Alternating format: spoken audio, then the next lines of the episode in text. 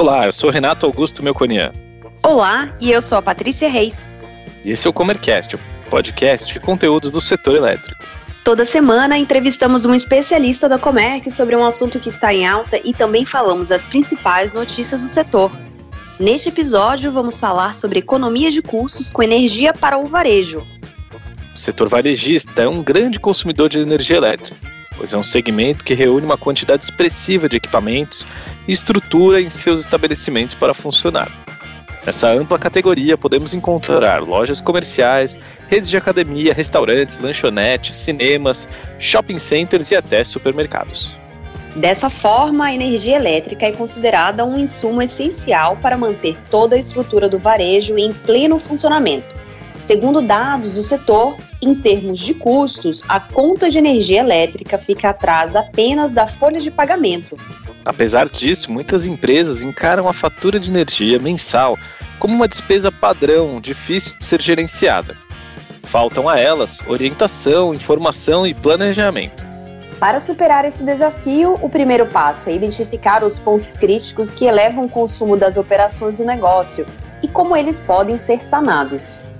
Na sequência, com os dados e identificação dos pontos críticos, o gestor terá mais facilidade para fazer o planejamento estratégico, visando redução de custos com energia elétrica, além de investir em outras ações complementares à gestão energética. E para falar sobre esse assunto, convidamos Ana Beatriz Reis, executiva de negócios da Comerc Energia. Bia, seja muito bem-vinda ao Comercast. Obrigada por estar aqui conosco hoje neste episódio. Para começar, por favor, conta para gente como que tem sido a sua atuação aqui no mercado de energia, a sua formação e carreira até chegar aqui na Comerc.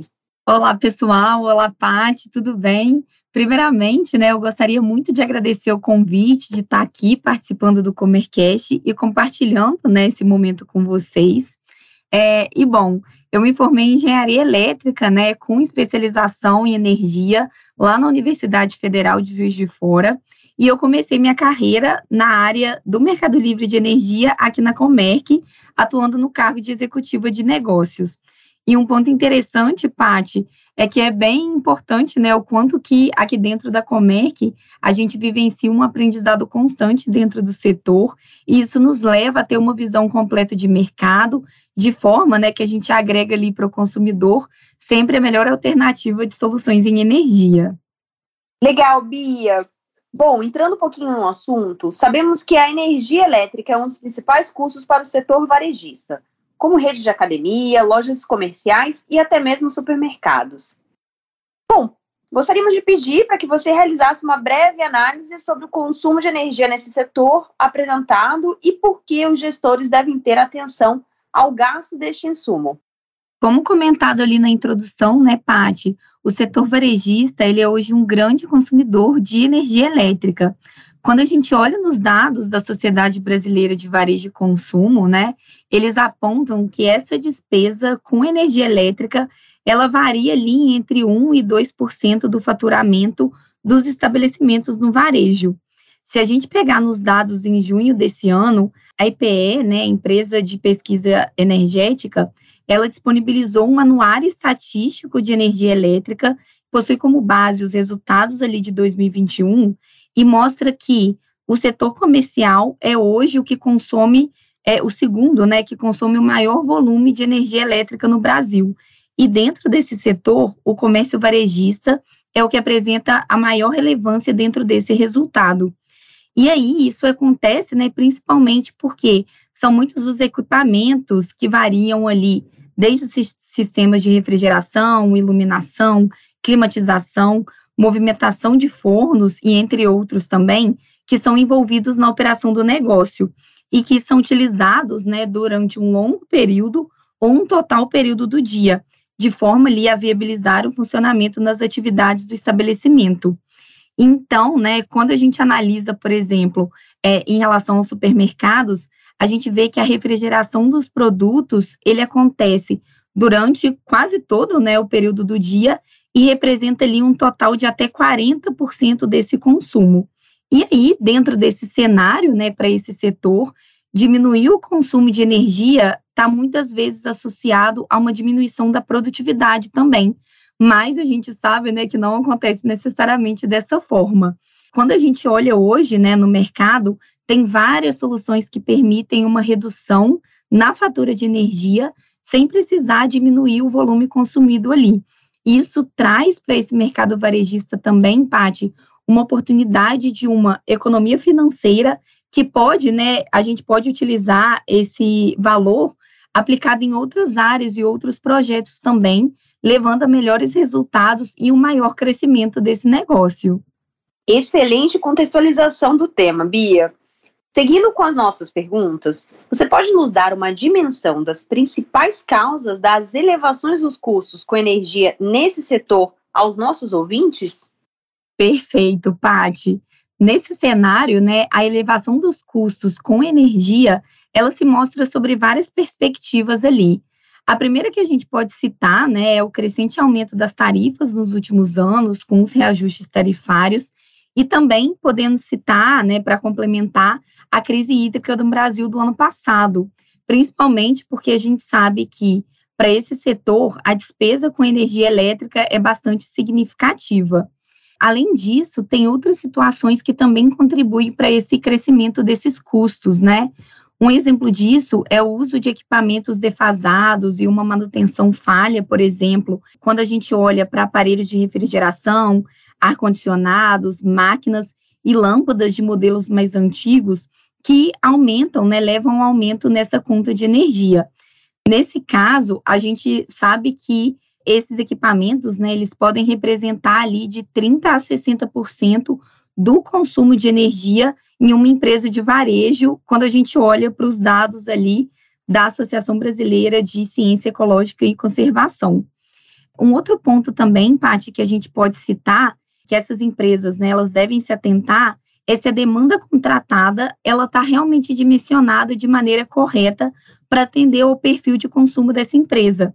Então, uma vez que ela está com a demanda subdimensionada, por exemplo, essa empresa pode estar tá pagando o excedente né, utilizado com uma tarifa duas vezes maior por quilowatt. Então, é um ponto de atenção bastante específico ali.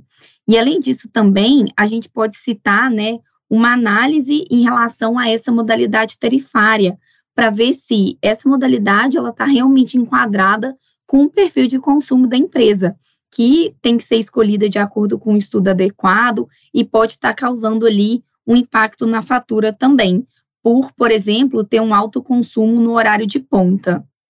E por fim, né, um ponto que é preciso se atentar também é em relação ao dimensionamento de motores e equipamentos, como também dos transformadores, né, que podem levar a um baixo fator de potência na fatura de energia. E aí, nesse caso, a potência contratada, ela pode não estar sendo convertida adequadamente em consumo útil e está gerando energia reativa. E nesse caso, né, caso contrário, de acordo com o regulamento da ANEEL, pode ser aplicada multas dentro da conta de luz nesse cenário. Perfeito, Bia. É possível dizer que há uma tendência no segmento varejista pela busca de soluções mais tecnológicas e eficientes para o uso de energia? Se sim, quais são as principais estratégias e soluções possíveis para colaborar com a economia na conta de luz? Bom, por tudo que a gente conversou até aqui, hoje o segmento varejista, né, ele vem sentindo o impacto dessas causas que a gente citou anteriormente ali no dia a dia, e com isso ele vem buscando, é um setor, né, que vem buscando também várias alternativas para economizar na conta de energia. O primeiro passo, quando a gente olha para todo esse cenário, é analisar de uma forma completa todos os aspectos que envolvem a fatura de energia ali daquela empresa, de forma a realizar né, um diagnóstico profundo para entender o perfil de consumo daquele negócio e para identificar também pontos de atenção que podem estar contribuindo para um custo mais elevado da fatura. Assim, vai ser possível né, a gente realizar análises para identificar qual é a melhor alternativa para gerar uma economia nesse cenário, trazendo também né, uma gestão de energia mais efetiva ali para a empresa. E aí, dessa forma, uma das estratégias né, para colaborar com essa economia e ter um planejamento mais conciso são, por exemplo, projetos de eficiência energética, né, em que são analisados todos os elementos elétricos ali da empresa e realizados estudos para otimizar esses recursos já utilizados, principalmente em relação aos equipamentos de alto consumo, que tendem ali né, a ter um impacto bem significativo na economia da fatura de energia. Uma outra alternativa também, né, Pati, é a realização de estudos para migração dessa unidade para o mercado livre de energia, de acordo com os requisitos pré-estabelecidos ali, em que a partir do momento que essa unidade migra para o mercado livre, ela consegue escolher de forma livre os fornecedores de energia elétrica e realizar negociações nos contratos de compra e venda de energia, tendo assim uma previsibilidade maior em relação aos gastos. E também uma alternativa, né, seria essa empresa ter a possibilidade de gerar a própria energia que ela consome, com a implantação de sistemas de geração solar, por exemplo. Dessa forma, essa geração elétrica feita através dessa fonte, né, ela é propagada para a rede elétrica pública de distribuição e passa a dar créditos de energia à empresa. E assim, um desconto na conta de energia ali também. Legal, Bia. Então, como a Comerc Energia pode colaborar com as soluções estruturadas especificamente para o varejo? Bom, o primeiro ponto, né, que é legal de ressaltar é que a Comerc ela é uma plataforma de soluções que, a partir do foco no cliente, parceria e excelência, a gente busca levar para os consumidores as melhores alternativas em relação à gestão de energia, né? A partir do acompanhamento dos movimentos de mercado, das novas tecnologias e também das inovações. A primeira solução, né, que a gente pode apresentar dentro desse cenário é justamente o que a gente estava comentando anteriormente da migração dessa unidade para o mercado livre de energia como a gente comentou, né, essa migração, ela traz uma maior previsibilidade e economia em relação aos gastos com energia, uma vez que no ambiente de contratação livre, os consumidores eles podem é, escolher né, livremente os fornecedores de energia e negociar volume, preço e prazos nos contratos também. Na Comerc, Paty, nesse cenário, a gente possui dois modelos de migração para o Mercado Livre, que a gente denomina de modalidade varejista e atacadista, que foram comentados aí em outros Comercasts também de forma mais específica, né? E a nossa ideia, a partir desse cenário, é a gente reunir com o cliente e identificar qual que é o melhor cenário ali, de acordo com o perfil de consumo daquele cliente e também, né, sobre as características de negócios, qual o melhor cenário para migração nesse sentido. Então, a gente, né, como é, executivos ali da Comer, que a gente atua de forma muito significativa nesse cenário junto aos nossos clientes, buscando sempre a melhor solução para eles em relação à migração. Olhando com uma outra perspectiva também, né, dentro do varejo, a Comerc ela apresenta soluções também em telemetria, né, ali com as Ordon, em que é possível a gente monitorar e otimizar o consumo de energia, identificando potenciais de economia, né, dentro desse cenário. Por meio dessa solução, é possível a gente monitorar em tempo real a operação de cada unidade, individualizar e acompanhar o consumo de cada lojista, por exemplo, e fazer a gestão remota dos equipamentos com dos equipamentos, né, que possuem ali o maior uso de energia.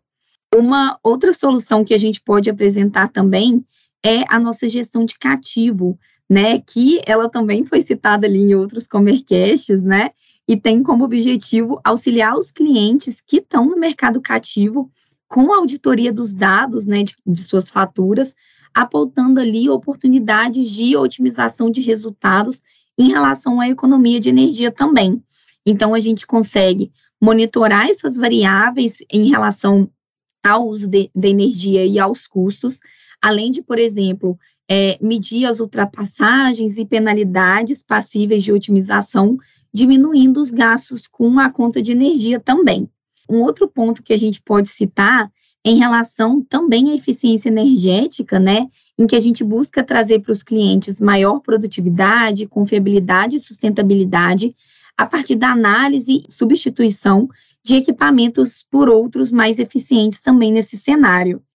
Além disso, né, também é uma das alternativas que a gente leva para os consumidores cativos é a geração distribuída, né, de forma que a gente traz uma certa economia ali em relação ao pagamento de certas tarifas, em que também são gerados créditos na fatura de acordo com o excedente de energia gerado, né?